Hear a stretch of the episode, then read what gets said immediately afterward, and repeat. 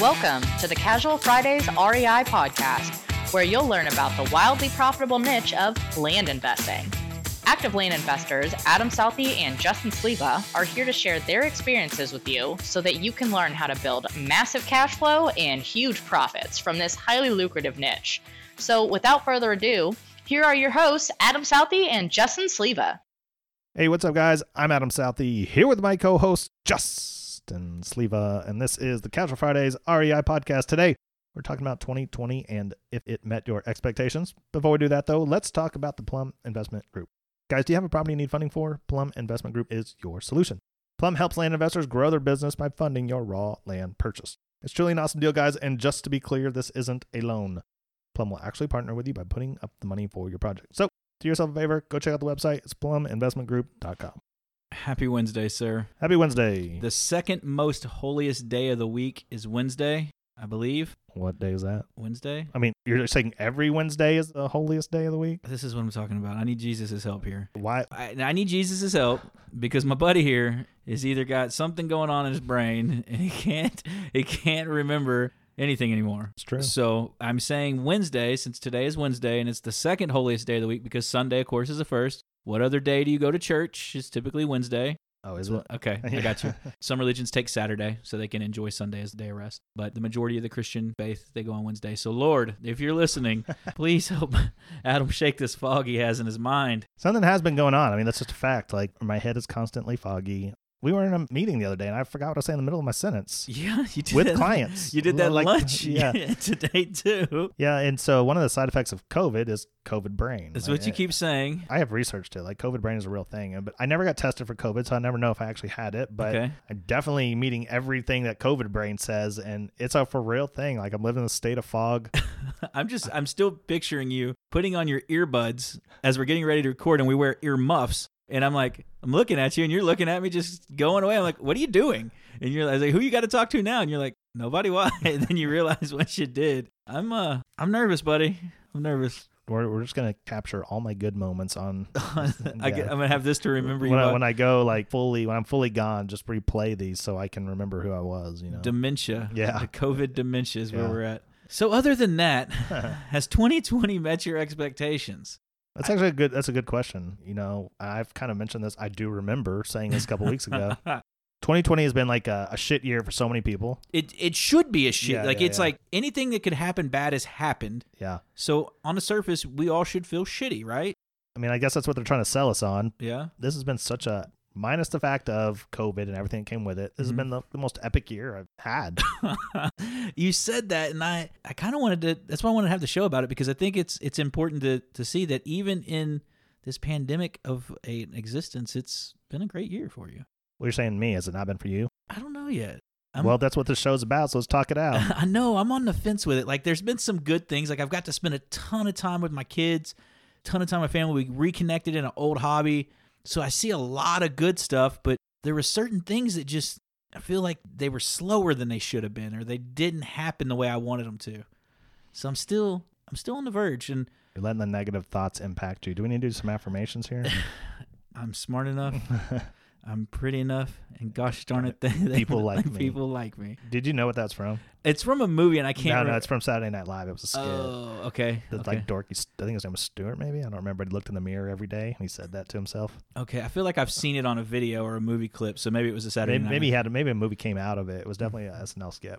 Anyway, it's been a good year. Yeah, I mean, we got to do some cool shit. Yeah. Motorcycle trip was epic. hmm Uh, friend not dying, getting skinny. The, the reason we went on the motorcycle trip was cool. Project One, It didn't go as I thought it was a million dollar profit deal. I wasn't going to accept anything less than that. but And it was still, still by all means very very successful. You you make in profit close to ten times your marketing budget. That's that's a win. I, I don't care who you are. Mhm. but you know that for just the the wheels of that going and i think the timing of it you know for me really slowed down lamule and so now it became a fourth quarter game for lamule to do what i wanted it to do and throughout this entire process what i have found just because it's on the sell board there's no telling it's going to close until money's in the bank Yeah, and this year has proven that very much so for me that's what I don't. That's why I don't even like talking about it until it's done. Yeah. Yeah, I get it. I get it. I've got like I said, like I'm still to be determined if it's a good year. I've got like nine on the sell board and, and escrow to close.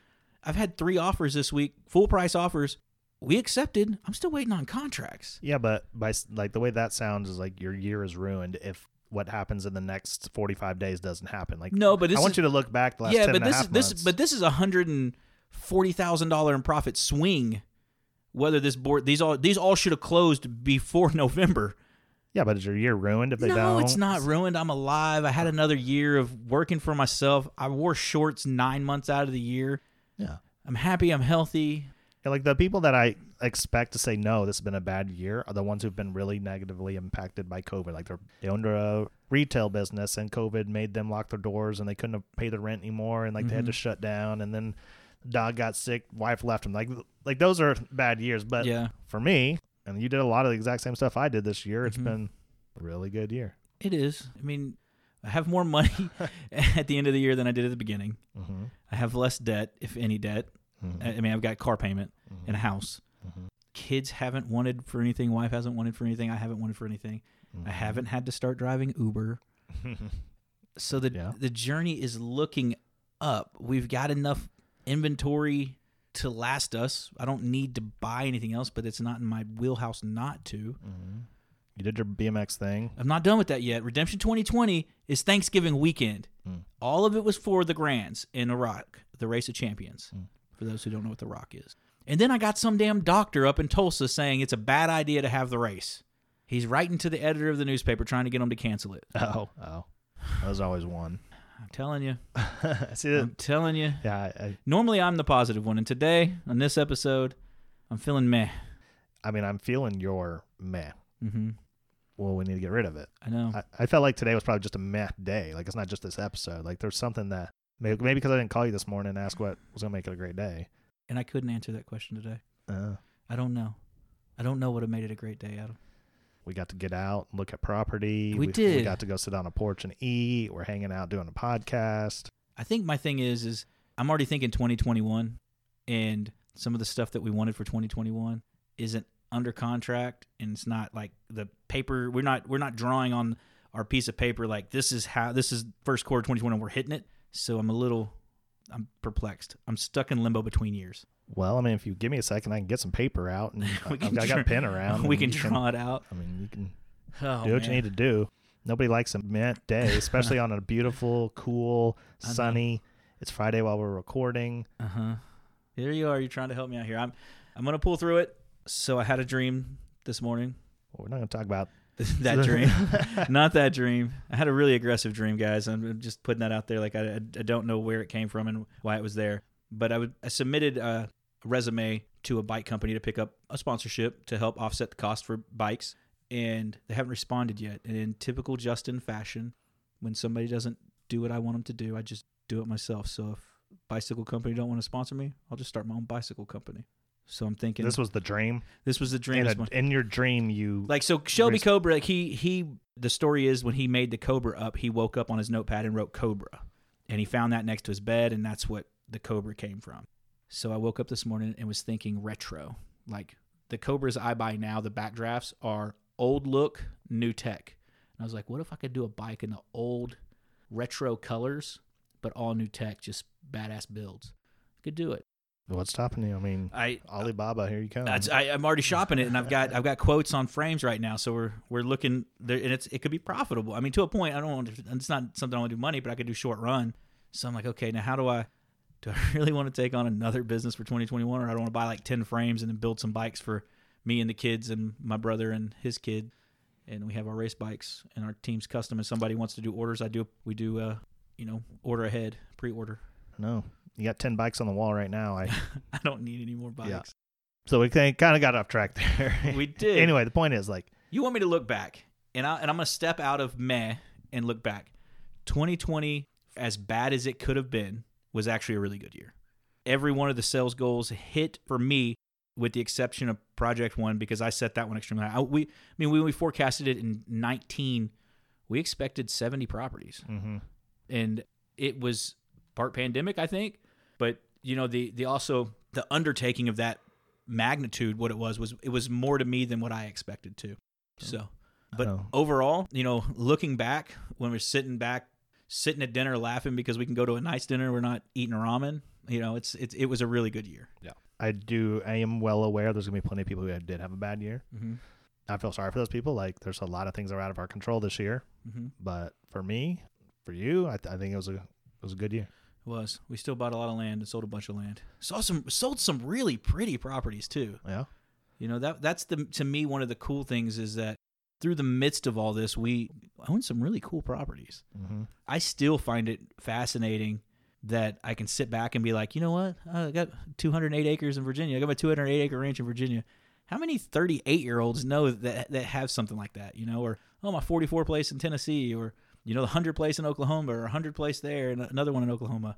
You know, when you talk to your peers outside of the land investing niche, they're like, "The hell did you? Was your parents a, a rancher or something?" Yeah, I get that too. And to us, it just becomes a number, right? Oh yeah, I got a twenty. Yeah, I got a forty. yeah. You know, it doesn't have any. There's no depth to it, no meaning, right? But when you tell someone who's not in the industry, they're thinking, Jesus. "What the heck?" You, you did what? You bought five 10 acre properties and a 13 acre property last week? Yeah. really wasn't that cool, you know?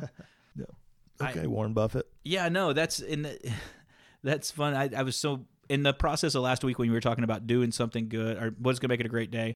One of mine was called Grandpa Joe. Grandpa Joe's really not my grandpa. Grandpa Joe sold his vacuum cleaner stores. He owned a vacuum cleaner repair shop and store in the mid cities areas back in the 70s, 60s, 70s. Sold at the beginning of the 80s. And it was funny to me because I spent a lot of my summers and spring breaks and stuff at his 50 acre place with Grandma Betty, who was not my grandma, but I call her Grandma Betty. She kind of adopted me on her own. And what they did, it reminds me of what we do. Because when he took his retirement, he bought a section of land. And then when they ran out of money, he sold it and bought a 50 acre place. Now he took the spread that he made during that time, lived off that for the next, shit, I think it was 20 years. Sold the 50 acre place, bought a 30 acre place. Took a spread and lived off that. And he's still living. I think he's probably 94, 95. Mm. He didn't answer when I called. I left him a message, but I don't know if he had his ear, hearing aid in to hear me. But, you know, if you think about us as a whole, we could go out and buy a ton of inventory and then just piece it off as we needed money to live. Mm-hmm. So you could do the slow game here, land bank it. And that's what he did. And that's how his retirement went. And he's been able to live, uh, sustain since 81, 82.